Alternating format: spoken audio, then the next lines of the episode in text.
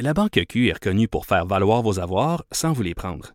Mais quand vous pensez à votre premier compte bancaire, tu sais, dans le temps à l'école, vous faisiez vos dépôts avec vos scènes dans la petite enveloppe. Hmm, C'était bien beau. Mais avec le temps, ce vieux compte-là vous a coûté des milliers de dollars en frais, puis vous ne faites pas une scène d'intérêt.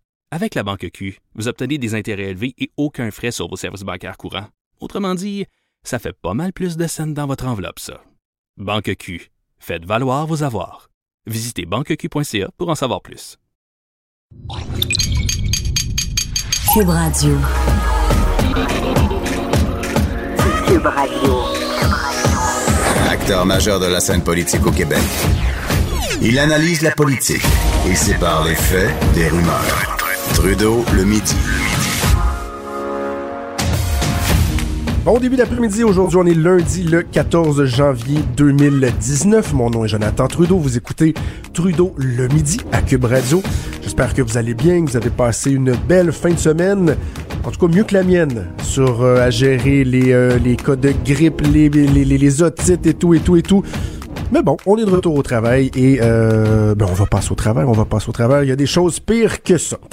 Euh, vous savez, on, on parle beaucoup de, euh, de la lune de miel. Je sais que c'est un terme euh, que certains trouvent euh, qui, est, qui, qui, qui est galvaudé, mais dans le cas de la coalition Avenir Québec, on a vraiment l'impression d'assister à une lune de miel depuis le 1er octobre dernier, depuis l'élection historique de ce gouvernement-là. Mais on se dit, il y a sûrement des gens qui, qui sont plus réfractaires. Il y a des groupes de pression, par exemple, qui doivent trouver que, oh non, on n'aime pas trop ce que euh, la CAQ s'est engagée à faire.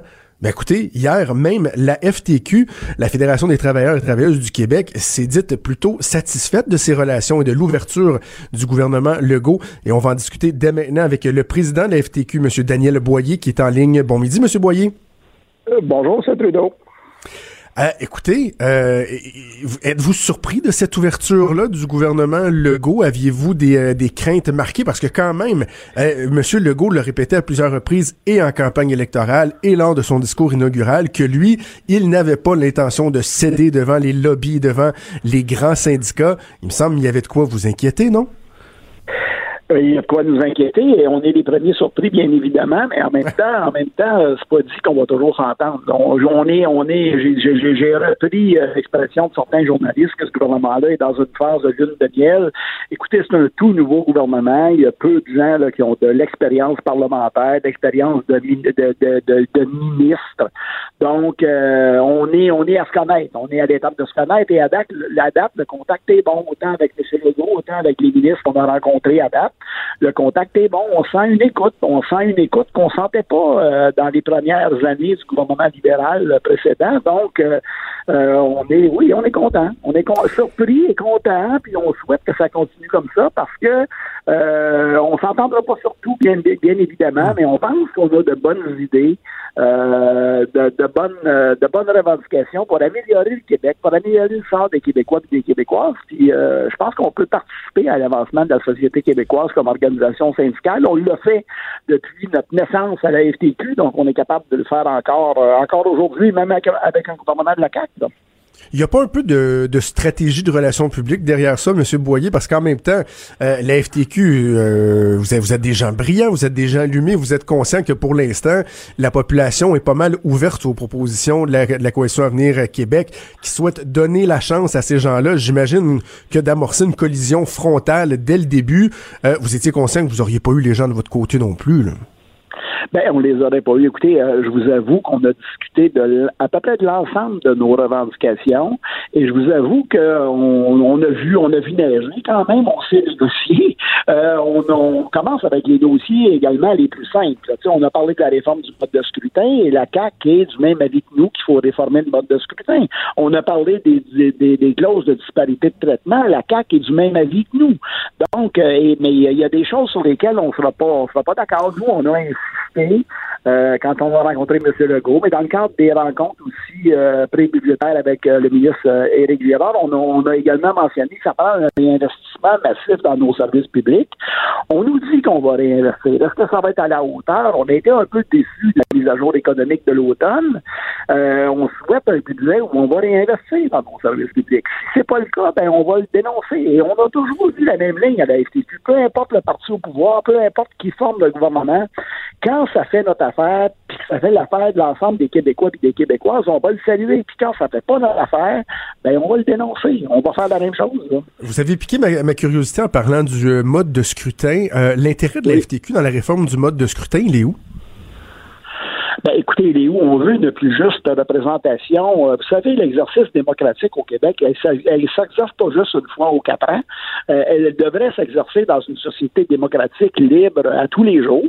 Euh, et pour qu'elle s'exerce à tous les jours, ben, il faut donner la chance à l'ensemble des partis qui reçoivent des votes d'être représentés en, proportionnalité de ces votes-là à l'Assemblée nationale. Et c'est pour ça qu'on revendique ça. Cette, la forme de scrutin qu'on a, uninominale à un tour, ça crée des distorsions euh, un gouvernement peut être élu euh, de façon majoritaire avec euh, avec une, minorité de, de, de, votes. Donc, on pense qu'il faut créer il faut créer cette espèce de balance. de, justice en fonction du vote des électeurs. Et c'est pour ça qu'on est d'accord avec une proportionnelle qui va rétablir un certain équilibre, qui va ressembler davantage à l'expression du vote populaire des Québécois et des Québécoises. Réinvestissement dans les euh, services publics, vous l'avez dit, la CAQ, je pense, s'est engagée en tout cas à assurer un financement euh, stable, même sécuriser le financement pour le ministère de l'Éducation. Euh, on a promis une progression là, pour le ministère de la Santé. Il y a des, des, des, engagements très, très, très ambitieux. Là, entre autres, je reviens sur le sur le, le, le, ministère de l'Éducation, les écoles, les maternelles 4 ans. Est-ce qu'il y a des éléments qui vous inquiètent là-dedans? Pourtant, il me semble la parole de la CAQ semble, les engagements semblent être assez clairs. Ça doit être de nature à vous, à vous satisfaire, non? Ben oui, ça nous satisfait, mais euh, encore là, ça dépend à quelle hauteur on réinvestit. Si on réinvestit en fonction, ce qu'on aurait souhaité à l'époque euh, des, libéraux, c'est à tout le moins qu'on réinvestisse en fonction de l'augmentation des coûts de système de chacun de ces grands réseaux-là, ce qui n'a pas été le cas dans les premières années du règne du Parti libéral. Donc, on a subi des coupures dans nos grands réseaux. Euh, bon, ce que nous dit, ce que nous dit la CAC, c'est oui, on va augmenter les budgets en fonction de l'augmentation des coûts de système, mais il y a un coup de barre à donner.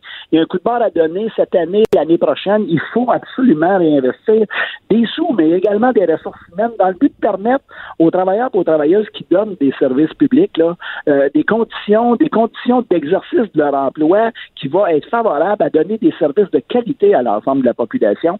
Et, je vous avoue que j'ai dit, dit hier à notre conférence de presse annuelle que si on ne fait pas ça, écoutez, ça risque de péter. Il y a des travailleurs, des travailleuses qui portent à bout de bras en santé, en éducation, qui supportent à bout de bras jour après jour euh, les services qu'il faut donner à la population. À un moment donné, ça ne tiendra pas. Là.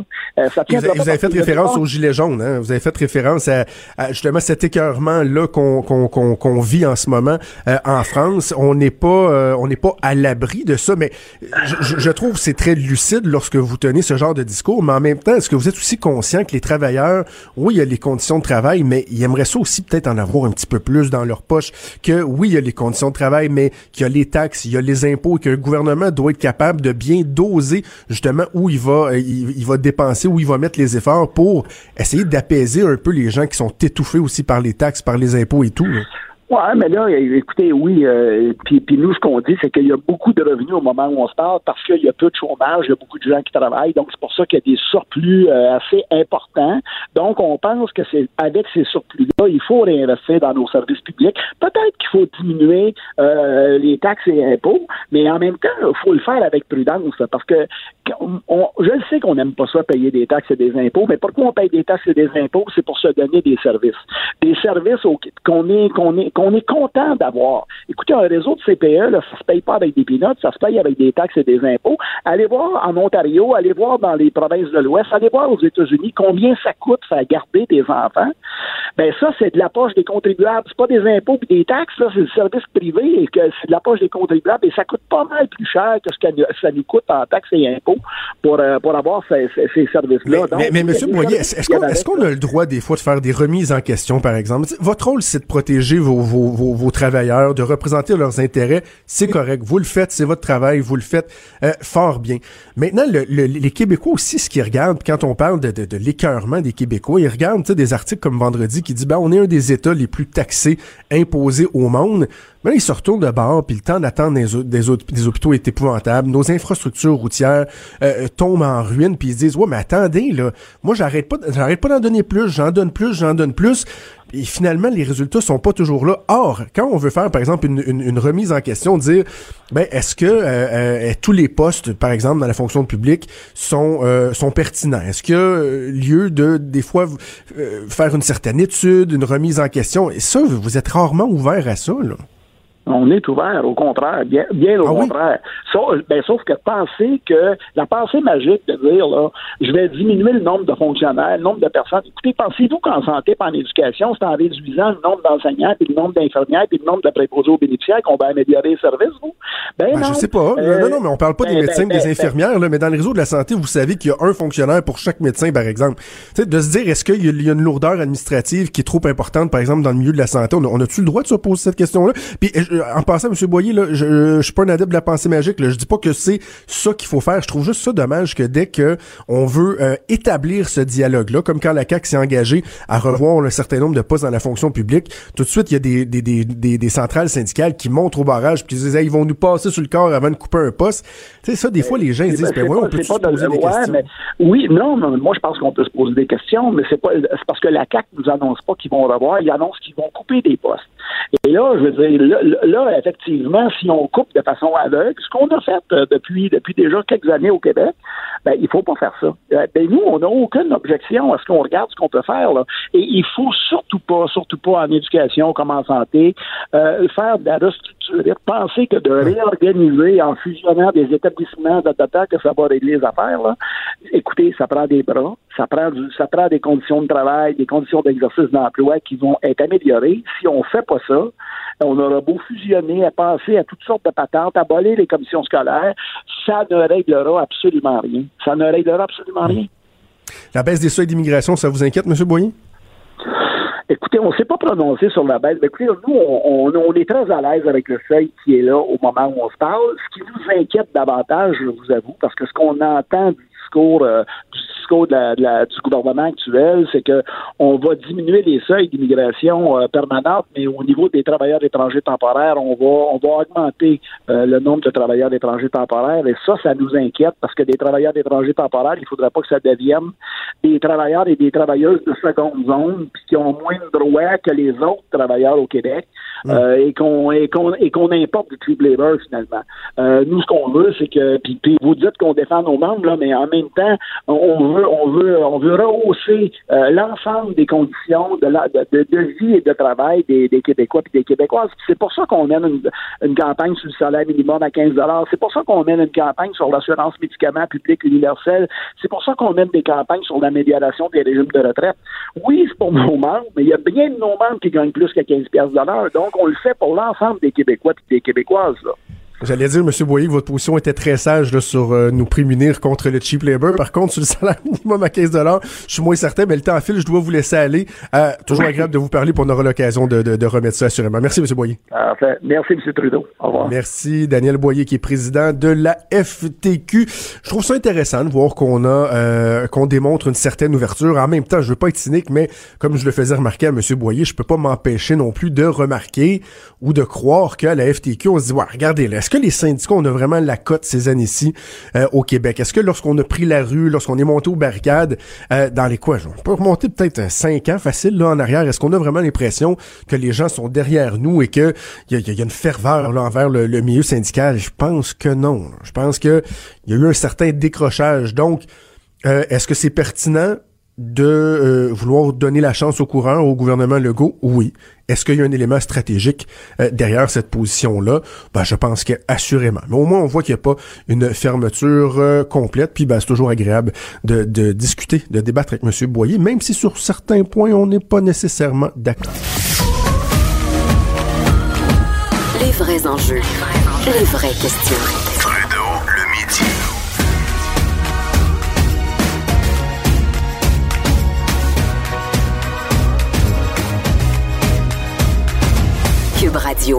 C'est immanquable. À chaque année, on a l'impression qu'au mois de janvier, février, on parle de l'engorgement de nos urgences. On tente de trouver, bon, est-ce qu'il y a des pistes de solutions?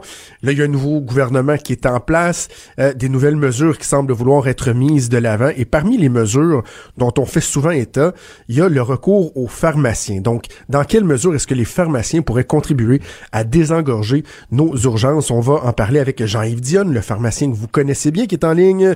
Bon midi, Jean-Yves. Bonjour, Jonathan. premièrement, Jean-Yves, euh, je te parle de mes petits problèmes personnels. La grippe. La grippe est-tu plus mauvaise que d'habitude cette année? Parce que là, euh, ma fille a, vraiment l'influenza, là, puis avec une myocyte, elle marche plus depuis quatre jours, des, des otites bilatérales, ah ouais donc, ouais donc. Et là, tout le monde dit, la grippe est mauvaise. Est-ce qu'on dit ça systématiquement à chaque année ou il y a une souche qui est particulièrement virulente cette année? Ben, écoute, on dit ça à chaque année, ça c'est vrai. Euh, de toute façon, pogner la grippe, ça fait mal, donc c'est pas facile. Euh, et oui, il y a des complications, mais oui, il semble que cette année, il y a quelque chose de plus de plus virulent. Euh, mais une grippe, c'est une grippe. Hein, c'est viral, ça va passer. On met des, des, des, des, manœuvres de soutien, on se repose, on s'éloigne des autres pour pas faire de la contagion et on peut le traiter. C'est pas le genre d'indication où la majorité du monde devrait se ramasser à l'urgence parce qu'ils n'en peuvent plus. Euh, ça prend un certain temps à passer. Ouais, c'est ça. Faut, faut donner euh, du temps au temps, comme on dit faut donner du temps au temps. On peut aider avec des trucs. Euh, la bonne vieille vitamine D, ça n'a de rien, mais ça aide à ton système immunitaire à combattre le virus. Euh, fait que c'est le genre de choses qu'on peut donner qui est sécuritaire, puis euh, ça passe. Et, dis-moi, euh, quand on parle de l'efficacité d'un vaccin, bon là, ben, je prends, je prends mon exemple clairement, euh, ma fille, elle a été vaccinée, mais ça n'a pas fait la job.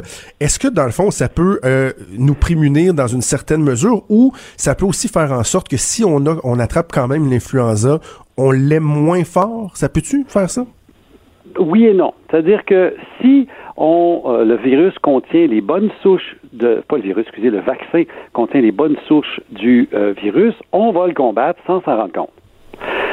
Par contre, si, comme ta fille, la mienne aussi, ça a l'air, euh, a attrapé quelque chose et elle a été vaccinée, ben c'est parce que c'est pas le même virus. C'est d'autres choses qui est passé. Et c'est ça l'espèce de roulette à chaque année où on décide un an d'avance quelles seront les, les, euh, les souches qui seront dominantes et on crée un vaccin. C'est pour ça aussi que euh, à la fin de l'été, début de l'automne, il y a eu euh, quelque chose au niveau de, de, de, la RAMQ qui disait ben là, on va arrêter de le, de le payer sauf pour les populations fragiles parce que ça donne pas les résultats qu'on veut au niveau de réduire les hospitalisations. Les populations fragiles, c'est d'autres choses, par les personnes âgées, maladies mhm. chroniques et autres. Euh, et là, changement de gouvernement, on est revenu à la case départ. Bon, c'est leur décision. Mais la notion que le vaccin va me protéger contre les, les infections respiratoires et les influenza, c'est pas vrai. C'est vrai pour les souches qui sont dedans cette année-là. C'est ça. Mais c'est une espèce de, c'est un gamble. Là, c'est des prévisions. Ils tentent de savoir bon quelle souche va arriver. Mais toi, en tant que pharmacien, t'es favorable à la vaccination, j'imagine? Écoute, moi, je suis ambivalent. Mais honnête, là, euh, je suis ambivalent euh, pour les gens qui sont critiques. Pour qui attraper une grippe, c'est un arrêt de mort? Oui, certainement. Euh, pour les gens qui sont en forme, qui ont la capacité de dire je la, je la pogne, je chez nous pendant trois, quatre jours, ils n'en ont pas nécessairement besoin. C'est ça la distinction. Pour les maladies qui tuent n'importe quand, prenez-le. La polio, excusez, ça tue. Euh, mais quand tu es rendu avec la grippe saisonnière, ben là, c'est une décision personnelle. Ça dépend de mon entourage, ça dépend de plein d'affaires, mais c'est pas une obligation. Mais, mais, mais c'est intéressant comme discussion. Mettons, moi, je, suis en forme, euh, en tout cas, j'essaie de l'être, euh, et je décide de ne pas me faire vacciner, euh, par exemple. Parce que justement, bon, selon ce que tu dis, tu, je, je, vais, je vais passer au travers, mais il reste qu'en l'attrapant, étant donné que je me suis pas prémuni, ben, je vais peut-être le transmettre à quelqu'un qui est plus faible. Et, ah, ça, c'est l'autre affaire. C'est que en science, on nous dit beaucoup, tu te fais vacciner pour les autres. Ouais. Oui, mais il existe une notion qu'on appelle le porteur sain. C'est-à-dire que tu l'as pas, mais tu le portes pareil. Qui n'est pas malade. Ouais, ouais, ouais. Ça, je pense. Ah, fait que, tu sais, c'est pas clair tout ça. Le problème, quand on, dès qu'on se met à parler vaccin, on a un problème de polarisation. T'es pour ou t'es mhm. contre. Puis il n'y a personne qui ouvre le discours pondéré. C'est un médicament qui a des plus, des moins, qui a une efficacité qui n'est pas 100 De toute façon, un médicament efficace à 100 ça n'existe pas. OK? Ça n'existe pas. Euh, un médicament, ça a une une efficacité qu'on va chiffrer, mais c'est jamais 100%. Donc, si on avait un discours intelligent et qui est pas genre je suis pour, je suis contre, si t'es contre, t'es con, euh, non, ayons un discours intelligent, puis on va se mettre à parler des vrais enjeux, et là on aura une évolution. Puis pour l'instant, c'est barré bien raide, c'est d'abatteur de rue. Alors, toi et moi, on fait œuvre utile parce que moi, je suis pour, toi, tu as certaines réserves. On en parle de façon euh, posée, puis les gens peuvent se faire leur opinion. OK, parlons du désengorgement des euh, urgences. Euh, ta fédération, la Fédération des pharmaciens du Québec, avance que si, par exemple, les deux tiers des consultations P4 et P5, donc ce qui est jugé comme étant là, pas, pas urgent, des cas qui devraient pas être à l'urgence, si ça se réglait en pharmacie, on pourrait en régler 40 à 45 des, de, de, de, de ces consultations euh, c'est réaliste, ça? Mais hein, que c'est réaliste. Bon, il faut faire, euh, faut faire une, perspective des choses. La première chose, c'est que le pharmacien, il est là, il est disponible. Euh, c'est relativement simple de lui parler au téléphone, c'est relativement simple de le voir, il est là. il n'y a pas, tu sais, un bureau, une demande de rendez-vous et, une infirmière qui fait du, du triage. C'est vraiment relativement facile de le voir et surtout depuis 2015 avec l'arrivée de la loi 41 qui donne plus de pouvoir aux pharmaciens. Comme quoi? Qu'est-ce que ça a apporté comme changement? Ben, il y a plusieurs actes, notamment à étirer une prescription, euh, redonner une prescription qui est finie, comme par exemple pour une infection urinaire, euh, donner des médicaments pour des trucs qui ne demandent pas nécessairement de diagnostic, penser aux médicaments pour la malaria. Il y a plein de choses comme ça où le pharmacien, tu moi, dans ma pratique à l'époque, parce que j'ai vendu ma pharmacie, j'ai fait plein d'affaires qu'on appelle, entre guillemets, de la médecine au comptoir. J'étais, tu sais, par l'agent il va t'aider. Puis, bien entendu, des fois, tu fais que, ben là, non, ça, ça, je peux pas, faut vraiment que tu vois le médecin. Alors, tout ce bout-là, là, si on le généralise, tu viens d'enlever une charge. On a parlé de la grippe, là. À, moins que tu sois ces super maladies chroniques, puis tu es vraiment quelqu'un de déjà très malade, tu n'as rien à faire à l'urgence pour une grippe, là. Mais il y a plein de monde, surtout dans les personnes âgées, qui se ramassent à l'urgence parce que, faute de moyens, faute de réseau, faute d'aide, puis ils n'ont pas accès à leur médecin parce que le médecin, il y a toute une collection d'étapes avant de le voir. Puis euh, il va être disponible dans trois mois. C'est un peu tard. Mais le pharmacien, il est là. C'est bien intéressant, je trouve, ce que tu dis sur euh, les personnes âgées. Je parlais que euh, un haut fonctionnaire au ministère de la Santé qui me disait que justement un des problèmes, c'est le manque de, de, soins, de soutien aux personnes âgées qui sont, par exemple, dans des CHSLD, dans, des résidences qui n'ont pas accès euh, sur place ou en tout cas autour de leur résidence à des soins ou à des conseils, ce qui fait en sorte qu'ils atterrissent aux urgences et une fois que ces gens-là entrent à l'urgence, Là, c'est dur de sortir. Puis on dit pas ça méchamment, c'est qu'à un moment donné, bon, ils, ont des conditions qui font en sorte qu'ils restent là, et là, on n'est pas capable de libérer les étages, et c'est là que ça, ça vient euh, jammer dans le coude à l'urgence après. Oui, mais il y a juste une confusion dans ce que tu viens de dire là. C'est-à-dire que les personnes qui sont en CHSLD, ils sont en hôpital. Oui. Donc, c'est des gens qui sont pas nécessairement le premier client qui, qui va engorger l'hôpital. C'est souvent la personne qui est ambulatoire, qui vit chez elle ou vit en appartement, euh, peut-être un appartement avec service, mais pas nécessairement d'infirmière proche. Et ces personnes-là ont un problème de solitude. C'est connu, c'est dramatique, mais c'est vrai. Euh, et il euh, y, a, y, a, souvent, ces gens-là n'ont pas le réseau pour dire Hey, je file pas, qu'est-ce que je fais? Alors, ces gens-là se ramassent à l'hôpital. Écoute, je vais te raconter une anecdote. Il y a plusieurs années, mon fils a un accident de ski, on se ramasse à l'hôpital de Saint-Agathe. Euh, et euh, bon, ça prend du temps, du temps, du temps. Il y a des ambulances qui rentrent une après l'autre. Fait que nous, ça nous a pris huit heures. Mais à côté de nous, il y avait une dame d'un certain âge qui était là depuis au moins une heure, peut-être deux heures avant nous, pour un problème de tout grasse, de, bronchite. Et alors, finalement, je ne sais pas quand elle a passé, parce nous, on est passé, elle est encore là, la pauvre madame. Fait que c'est hmm. ça le problème. C'est que tu as des gens qui arrivent là, euh, qui sont en état de détresse réel, mais dont la réponse à l'état de détresse n'est probablement pas dans le médecin d'urgence, qui en a plein son casse avec plein d'affaires qui sont des histoires de vie ou de mort. Alors, c'est là où le réseau actuel, puis là, l'arrivée des cliniques d'hiver, l'offre des pharmaciens vont aider de, pour tous les cas qui sont pas de vie ou de mort. C'est quand tu as un accident d'auto, rentre à l'hôpital, c'est important, c'est l'urgence. Mais quand tu tousses gras, vert depuis euh, une semaine, ben, c'est peut-être pas le médecin qui a besoin de te voir là, là. Puis si c'est un médecin, ben, c'est peut-être pas celui d'urgence. Peut-être que la clinique sans rendez-vous va faire la job, tu vas le voir demain, tu mourras pas.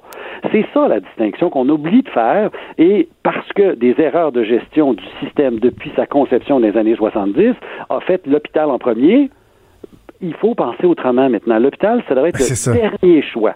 Quand c'est vraiment Exactement. une question de mort. Et, et- et ça, il y a vraiment là, un, un changement dans la façon de voir les choses qu'il faut euh, apporter chez les gens. Il y a euh, un, un, un CIS qui a fait un, projet pilote ici, je pense, c'est dans la région, la, région de Chaudière- Chaudière-Appalaches, où lorsque tu arrivé au triage, que tu étais un P4 et P5, qui ont un système relié aux différentes cliniques médicales sans rendez-vous, et ils peuvent te dire, ben regardez, ici, vous allez attendre 8 heures, sauf qu'on vient d'appeler, vous seriez vu dans les 12 pro- vous allez être appelé par la clinique sans rendez-vous, voir tel médecin. Ils ont, le- le- dans le programme, ils gardaient des espaces libres. Puis les gens, ils disent, bon, non, je suis rendu ici, m'attends. Les gens, les gens aiment mieux rester une fois qu'ils sont arrivés. Donc, il y a tout ce changement de, qui, là qu'il faut apporter dans, dans la façon de, de, de voir les choses. C'est tellement vrai, ça. C'est pour ça qu'il faut crier tout fort puis répandre le message qu'il y a d'autres choses à faire avant d'aller à l'hôpital. Parce qu'une fois que tu es rendu à l'hôpital, là, t'as pas le goût de prendre tes pénates, t'en aller, tu vas attendre, prendre ton mal en patience puis souffrir en silence. Non! Avant de sortir de chez vous, il y a des alternatives, on devrait les connaître. Le problème, c'est que quand tu es chez vous, tu paniques, tu files pas, t'appelles où? Ben là, quand on dit, ben le pharmacien peut t'appeler, euh, urgence, pas urgence santé, mais info santé devrait être santé, de. Pour l'instant, ils sont pas capables. Alors, c'est tout ça des choses comme ça qui s'en viennent parce qu'on a comme compris à un moment donné que c'est pas l'hôpital la réponse.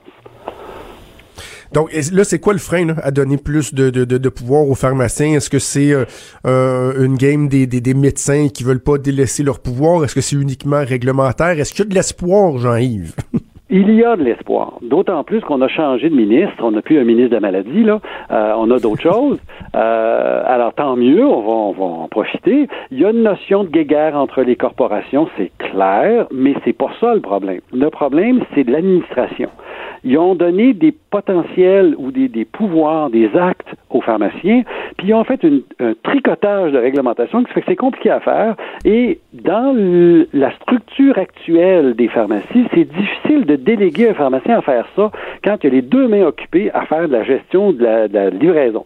Euh, C'est pas ça. là. Ah. Il va falloir que ça se développe. Puis c'est en train, de- c'est pas pour rien que Nicolas et, et Tina de la Fédération ont parlé dans les médias. Il y a des pharmacies qui sont prêtes à le faire, qui sont prêtes à dégager un pharmacien pour faire ça. Alors là, on, a- on est capable de prendre un rendez-vous, on est capable d'y parler en privé, on est capable d'avoir une consultation. Parce que quand les deux mains dans les dosettes, il y, y a un problème, là. En tout cas, je- c'est de la musique à mes oreilles, Jean-Yves, parce que je me dis, c'est pas vrai que les solutions pour euh, régler euh, les torts de notre euh, notre système de santé, ça passe toujours par juste toujours mettre plus d'argent, plus d'argent, plus d'argent, plus d'argent, réorganisation dans notre façon, donner plus de pouvoir, euh, une meilleure concertation entre les différents corps de métier. J'aime beaucoup ça. Il y a, il y a- il y a de l'optimisme. Tu nous donnes de l'espoir. Oui, moi aussi, je, je- je trouve que le discours qu'on entend est, est très intéressant. Moi, je veux juste mettre un petit mot. C'est pas plus d'argent, c'est plus d'intelligence. Arrêtons Oui. de taper sur le même clou, puis regardons les options. Prenons un peu de recul, donc euh, on marche. Regarde juste les cliniques d'hiver. C'est pas un fardeau monstrueux qu'on rajoute, c'est quelques patients de plus par médecin. Mais il faut avoir prévu ça, autrement le médecin, il sait pas tout ça, là. Il, il fait son possible avec ses patients, mais là, si tu as prévu dans son horaire qu'il va prendre deux, trois, quatre patients de plus, ou travailler une heure de plus, ben tout le monde l'a prévu, le fardeau est, est réparti également, puis tout le monde est content. Pas plus d'argent, plus d'intelligence sur ces sages paroles. Je te remercie, Jean-Yves. Ça fait plaisir, Jonathan. Salut. À la prochaine, toujours un plaisir, Jean-Yves Dionne, pharmacien. Et quel excellent vulgarisateur. Toujours un plaisir de m'entretenir avec Jean-Yves Dionne. Juste avant d'aller à la pause, je lève mon chapeau aux parents d'enfants handicapés. C'est, je, je- je voulais partager ça. Il y, a- il y en a qui doivent nous écouter. Vous, vous avez des enfants euh, qui ont des, des, des, des maladies, des handicaps. Vous connaissez des gens dans votre entourage. Mon Dieu, qu'on on oublie parfois votre réalité. Je le disais d'entrée de jeu, là, ma petite pitoune de 4 ans là, qui ne peut plus marcher depuis euh, vendredi, qui a été malade comme ça se peut pas, plus de nourriture qui rentre. Euh, c'est une petite locumène de 4 ans là, qu'on doit transporter de pièce en pièce. Moi, ça fait 4 jours. Là. 4 jours, puis on trouve ça tough. Alors à ceux que euh, dont c'est le quotidien, dont c'est la réalité, je pense qu'on pense pas suffisamment à vous et je vous lève mon chapeau. Quand Trudeau parle de politique, même les enfants comprennent. Jusqu'à 13h, vous écoutez Trudeau le midi. Cube Radio. Ouais, je sais, l'analyste politique en moi euh, devrait vous parler du remaniement ministériel de Justin Trudeau qui a eu lieu ce matin. Mais ça me tente pas. je l'ai déjà fait en masse euh, à la télévision ce matin. Je vais le refaire cet après-midi. Euh, quelques mots rapides pour vous dire que c'est pas un remaniement ministériel qui va passer à l'histoire. Euh, bon, quelques changements. On retiendra que la ministre de la Justice, Judy Wilson-Raybould, euh, a, a, a mangé une volée. Là. Elle, elle avait été nommée à la justice lors de l'élection du gouvernement Trudeau. Et on avait dit que c'était une nomination euh, fort significative parce que un des euh, accents euh, que voulait euh, mettre de l'avant le gouvernement Trudeau, c'était la réconciliation avec le peuple autochtone. Et la ministre de la Justice, issue elle-même des Premières Nations, avait même été chef d'une assemblée des Premières Nations. On disait que comme il y avait beaucoup de dossiers devant les tribunaux, qu'il y avait là un signal fort intéressant. Ben, il paraît qu'elle faisait mal sa job, que personne l'aimait. Donc finalement, Justin Trudeau a décidé de profiter de son remaniement pour la dégommer, la nommer ministre des Anciens combattants. Alors c'est toute une démotion pour Jane Philpott, qui était euh, avant, donc, au service autochtones, s'en va au Trésor. C'est Seamus O'Regan, qui lui était aux anciens combattants, qui s'en va au service, euh, au service autochtone. Et il y a un, ministre québécois, en fait un député québécois, qui prend du euh, galon, David Lametti, député de La Salle, euh, et Verdun. Euh, un, un, gars qui a un CV fort, fort, fort impressionnant, qui va devenir ministre de la Justice. Sinon, ben, ça prenait un, élu un, autre élu de la Nouvelle-Écosse, comme Scott Bryson se retire. Répartition régionale, ça prenait quelqu'un de la Nouvelle-Écosse, donc de l'Atlantique, au Conseil des ministres. C'est Bernadette Jordan, à qui on a euh, donné un ministère créé de toutes pièces, le développement économique rural. Bon, une fois que je vous ai dit ça, moi, ce que je retiens de ça, c'est que c'est vraiment un one-man show, le gouvernement Trudeau, parce que souvent, lorsqu'il va avoir un, un, remaniement ministériel à quelques mois des élections, on dit toujours, ouais, là, c'est l'occasion de jouer euh, ses dernières cartes. Euh, le premier ministre qui va y aller de, manière stratégique, changer son conseil des ministres. Là, on regarde ce qui a été fait aujourd'hui, mis à part le fait que ça se peut que ça suscite du mécontentement euh, dans les communautés autochtones, parce que là, il n'y a plus de représentants autochtones qui s'occupent des affaires autochtones. ça change pas grand-chose. Même David euh, Lametti, le nouveau euh, ministre, bon, c'est un, signal intéressant parce que c'est un ministre quand même poids lourd, la justice. On prend quelqu'un au Québec qui n'était pas euh, ministre, on, on, le nomme ministre. Bon, là, de ça, ça va-tu changer quelque chose au Québec? Je pense pas. On a l'impression que vraiment ce gouvernement-là, c'est l'affaire d'un seul homme, c'est l'affaire euh, de Justin Trudeau. Et euh, donc, dans le fond, hein, 21 octobre prochain, ça va être quoi? Ça va être un référendum sur Justin Trudeau. Est-ce que vous voulez plus de Justin Trudeau ou moins de Justin Trudeau? Est-ce que vous voulez autre chose que Justin Trudeau ou encore Justin Trudeau? C'est pas son équipe ministérielle qui va changer quoi que ce soit. Alors euh, voilà, c'est pas un remaniement qui va passer à l'histoire, mais je voulais quand même vous en glisser quelques mots. Je veux absolument revenir sur l'épisode Caroline Néron. Êtes-vous tanné d'en entendre parler? Ouais, peut-être, moi aussi. Je pense pas que je vais en reparler euh, après aujourd'hui, quoique j'en avais glissé quelques mots euh, vendredi. Ça fait quand même pas une semaine qu'on fait euh, là-dessus non plus.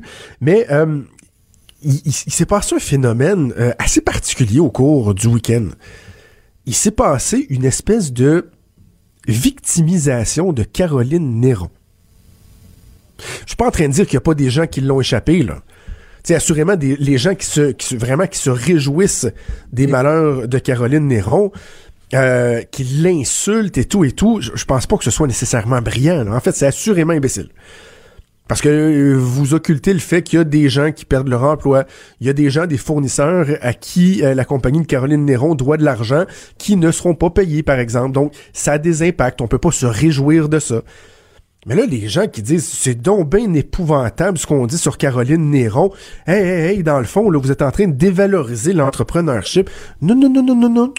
C'est pas ça du tout qu'on fait, là. En tout cas, moi, c'est pas ça que je fais quand je regarde euh, une, une, une, une, partie importante de la tonalité de la discussion entourant le sort de Caroline Néron. Il n'y a pas personne qui dit c'est bien épouvantable qu'elle qu'elle ait eu des difficultés financières. Regardez, moi, il y a pas longtemps, là, je recevais PO de Fireburn qui m'expliquait que dans les premières années où ils ont mis leur sauce piquante sur euh, le marché, quand ils faisaient des dégustations en magasin, à la fin de la journée, là, ils regardaient à gauche pas à droite. Puis ce qu'il y avait dans le plateau qui avait pas été mangé, ils se mettaient ça dans un doggy bag pour manger chez eux parce qu'il n'y avait pas moyen de manger. Je trouve que ce sont des témoignages qui sont incroyables, qui sont pertinents, on doit les entendre, on doit expliquer que c'est pas facile la vie d'entrepreneur, que des fois vous allez vous péter la gueule une, deux, trois, puis quatre fois avant euh, que ça fonctionne. Donc c'est correct, il faut en parler. Et le problème avec Caroline Néron, c'est pas qu'elle ait eu des difficultés.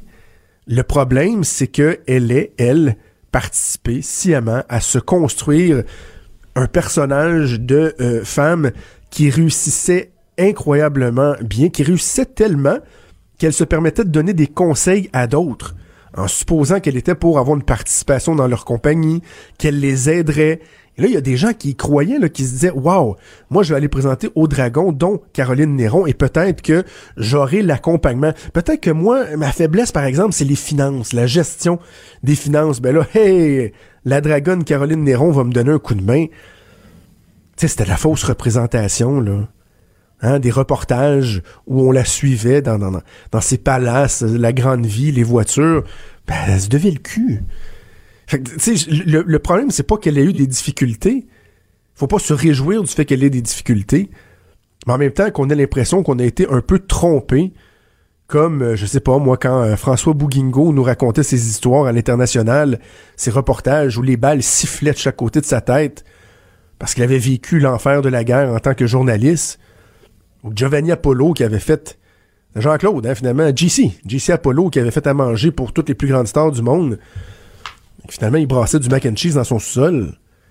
on, on, a le droit de se sentir un peu floué puis d'avoir un jugement critique. C'est drôle, il y a des gens qui défendent Caroline Néron, j'ai l'impression que si c'était Alexandre Taillefer à qui c'était arrivé, et d'ailleurs, il y en a qui se réjouissent de ces difficultés avec Théo. Je suis pas en train de défendre Alexandre Taillefer, je suis loin d'être un fan, mais c'est drôle, on dirait Caroline Néron, oh, elle est fine, Caroline, c'est une actrice, c'est tout ce qui est issu du milieu artistique au Québec, la chanson. traitement, souvent, il est pas pareil, il est inégal. On les défend un peu plus, on les cajole un peu plus. Mais non, Caroline Néron, elle s'est plantée, c'est tout. Avant d'aller à la pause, euh, je, veux juste euh, vous mettre un petit sourire dans la face. Euh, la semaine dernière, lorsqu'on parlait des, des, des articles qui démontraient que euh, on est les plus taxés, les plus imposés à peu près ça à boule. On se disait, bon, est-ce que les gilets jaunes, par exemple, c'est un phénomène qui pourrait survenir ici? J'en ai parlé un peu plus tôt avec Daniel Boyer, le président de la FTQ. On n'a pas l'impression que ça va arriver, là. Hein? Il y a un groupe Facebook, puis dans les médias, ça a été rapporté vers la fin de la semaine dernière. Oh, oh, attention, là, est-ce qu'on assiste à la naissance du mouvement des Gilets jaunes canadiens? C'est la question qu'on se posait, je me la suis posée moi-même il y avait un groupe Facebook qui organisait euh, ce week-end une première manifestation, une démonstration de force à Drummondville. il y avait des gens de partout au Québec, de Châteauguay, de Repentigny, de Québec même. Ces gens-là sont déplacés vers Drummondville avec leurs gilets jaunes, leurs revendications, leurs affiches. Ils étaient au nombre de 15. 15.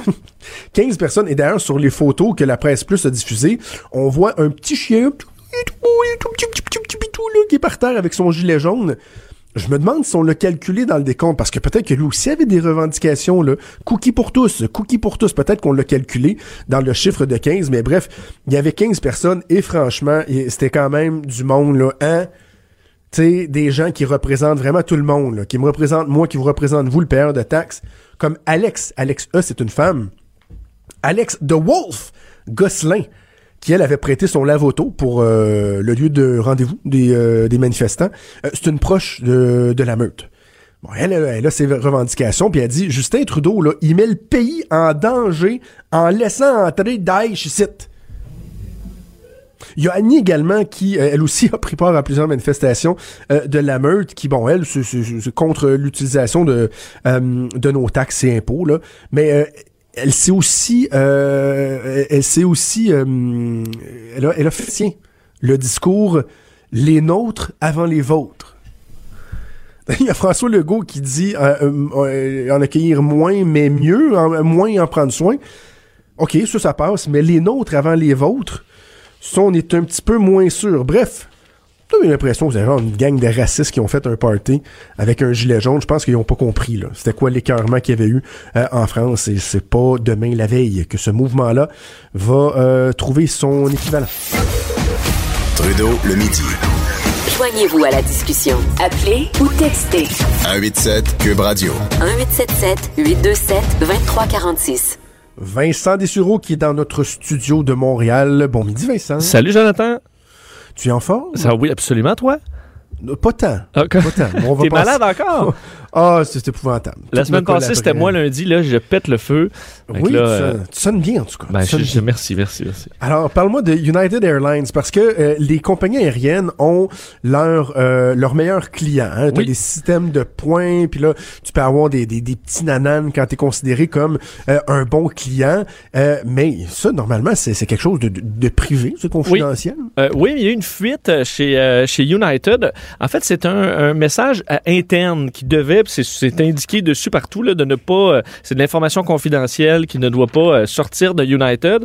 Et euh, ils ont parlé de leur meilleur client, qui, dans le cas de United et probablement pour toutes les compagnies euh, aériennes, ce sont des clients corporatifs, donc des compagnies qui achètent des vols, OK?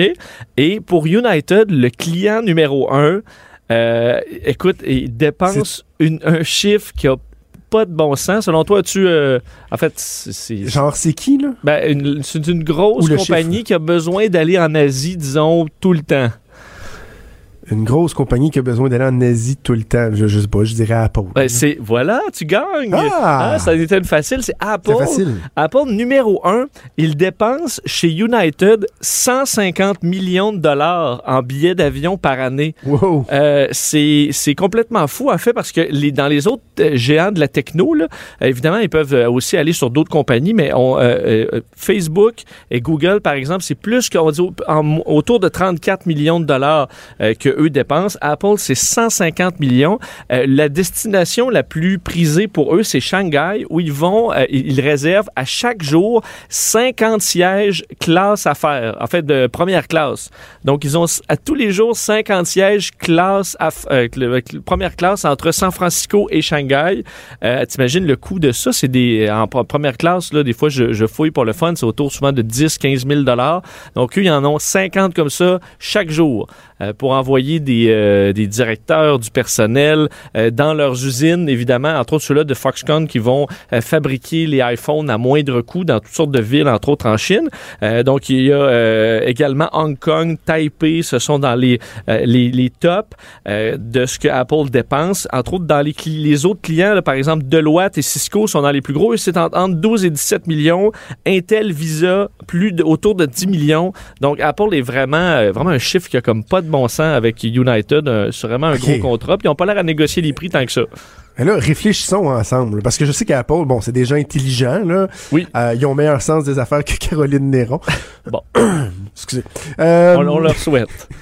Un Airbus 320, là. Oui. Mettons. Euh, Oui. À titre de référence, c'est quoi? C'est 120, 125 passagers. Exact. Je regardais ça pendant que tu me parlais. Coût unitaire, c'est à peu près 100 millions. Et, et là, la dépense de 150 millions en achat de billets d'avion, c'est pas mal récurrent d'après moi. C'est pas mal année après Oui, année c'est qu'il y a moyenne. année. Ça leur tenterait pas de s'acheter un, un- un avion puis de, de transporter leur monde, il me semble? J'avoue que ça peut. En fait, sauf que les- les- les- le- on comprend que tu achètes un avion, là, mais ça te prend euh, des hangars, des, ça te prend des, des mécaniciens. L'avion, il est d'un bord. euh, Si ça va maintenant, si t'en as plus, euh, c'est très compliqué là, gérer un avion ou deux ou trois. Là. Donc, c'est Ouais. et t'as pas. Écoute, ça te prend un avion première classe euh, de, de la tête au cul, pardonne-moi l'expression. C'est ce, qui, ce qui est quand même compliqué aussi. L'idéal, c'est de faire affaire avec des compagnies qui peuvent se revirer de bord dès qu'il y a un problème, qui ont du, tu sais, qui ont, qui ont, qui ont la logistique qui, qui va comme ça. Il y a des- il y a- c'est sûr qu'Apple a des jets privés euh, pour les, les hauts dignitaires, puis ils peuvent se débrouiller avec ça pour, Ouais, euh, pour les urgences. Euh, donc ça, il n'y a pas de problème. Mais sinon, juste, je te dirais que c'est pas très rentable généralement d'acheter ses propres Ouais. Airbus, euh, à moins que tu sois une compagnie aérienne. Ouais, OK. OK, OK. Euh, Ils vont continuer à acheter des billets d'avion. OK, je vais, je vais faire un lien euh, peut-être douteux avec ta prochaine nouvelle, mais je n'ai que quelques mots euh, devant moi, fait que j'espère que le lien n'est pas trop douteux. Pourquoi ils s'achèteraient pas des ballons dirigeables à la place? à- Ben, ça, ils s'en achèteront pas parce que c'est, ça va être long un peu descendre en, en- en Asie. Mais on, ve- on verra peut-être l'arrivée prochaine euh, du retour de l'ère des dirigeables. On s'en souvient, en, bon, avec le Hindenburg, ça s'était un peu terminé l'ère des zeppelins, là, parce que que il, on- il avait pris feu. euh, on, on se souvient des, des désastres Ah que les dirigeables ont eu. Euh, les, les zeppelins, il y en a eu quelques le, le Goodyear, là, mais tu sais, c'est plus pour de la publicité qu'on utilise des dirigeables maintenant. Mais il y a une compagnie qui travaille depuis des années sur le Airlander 10, donc un immense, on l'appelle les fesses volantes parce que c'est un immense euh, donc dirigeable qui est gonflé à l'hélium, donc pas de danger. D'ailleurs, il s'est écrasé en 2017 et c'est l'écrasement le plus lent de, de l'histoire. Oui, il s'écrase tranquillement. Il y avait quand même eu des dommages, mais tu sais, c'est pas. Donc, c'est moins inquiétant de s'écraser là-dedans que dans l'autre chose. Et c'est qu'ils ont annoncé hier que le, prototype qui vole depuis des années euh, ne volerait plus parce qu'on a terminé les tests et on a maintenant l'approbation pour un modèle de production. L'objectif à la base, c'est de transporter du cargo, donc euh, pour des, compagnies euh, minières et compagnie. Mais il y aura aussi, euh, on veut une version commerciale qui permettra un confort, du moins c'est ce qu'on promet, jamais vu. C'est-à-dire que tu peux te rendre euh, à destination, mettons, on décide de s'en aller à Toronto. Là. Ça prendra pas une heure et demie, ça va prendre, euh, je sais pas, 5, 10 heures, mais tu vas être tout confort. Tu peux marcher, ou aller au restaurant du, du, du- du dirigeable. Tu peux, les, les, les graphiques, du moins, qu'on nous présente, sont absolument magnifiques. Il y en a qui ont des chambres avec des lits doubles, parce qu'évidemment, ça coûte beaucoup moins cher au pied carré à faire voler que des avions. C'est plus lent, mais tu as une Mais ça avance pas, c'est ça. ben, ça, ça avance quand même. euh, écoute, tu passes autour d'une centaine de kilomètres heure et c'est en ligne droite. Donc, euh, tu sais, tu t'es pas trop pressé. C'est beaucoup plus vert que de prendre l'avion. Donc, déjà, il y, y a un intérêt là. L'appareil lui-même coûte énormément de fois moins cher que des avions de ligne. Et surtout, l'intérêt, mettons que tu t'en vas, euh, toi, euh, euh, pour le, cargo dans une usine, tu es capable d'arrêter direct à l'usine, de prendre du stock, t'en aller à l'autre usine à côté et le laisser sans avoir besoin de, de, de, de port en haute mer, sans avoir besoin de pistes d'atterrissage. Tu pourrais aussi te rendre dans des destinations. Tu vas aller à Poiné-Gamouk, là, direct, toi, à côté du, du, du lac. Ben, le, lui peut le faire parce qu'il peut atterrir et décoller à la verticale comme un hélicoptère. Alors, pas besoin d'installation, euh, grand confort, un peu comme le train, là, où tu as des grands, grands sièges très confortables. Alors, euh, vous pourrez avoir ça, premier modèle de production 2020. Alors, c'est pas si loin que euh, on pourrait peut-être l'essayer. En tout cas, moi, j'aimerais bien ça, aller quelque part en dirigeable un jour. Écoute, je viens de regarder la vidéo du crash de le- du l'as Airlander vu, hein? 10. On C'est- dirait vraiment que c'est au ralenti. C'est mo- mollo. Ah, Mettons, t'as le t'as le temps de perdre la voix à crier avant de toucher le sol. là. Non, non, puis en fait, c'est- tellement lent que juste avant qu'il crash, t'as le temps de tu sauter en bas, là, tu les derniers Oui. pieds, sauter en bas puis partir en courant. Oui, tu devrais le regarder crasher. Ça devrait être correct. Mais le- le- je pense que le, le- capitaine avait quand même été blessé un peu dans cet incident-là. Ça paraît pas, mais oui, surtout à, surtout à l'orgueil. OK, euh, parle-nous de la science qui euh, nous dit euh, tout, euh, même comment gérer l'année qui s'amorce, l'année 2019. Oui, rapidement, parce que, tu sais, on a le- notre cy- cycle circadien qui gère un peu notre journée avec la lumière, là, donc notre cycle de Hein? sommeil, d'énergie. Ok, Ça, ok, c'est, quand, Circadien. quand tu t'en vas dans, quand tu as du décalage horaire, ben, c'est ton cycle circadien qui est mêlé, là, et tu, tu le sens.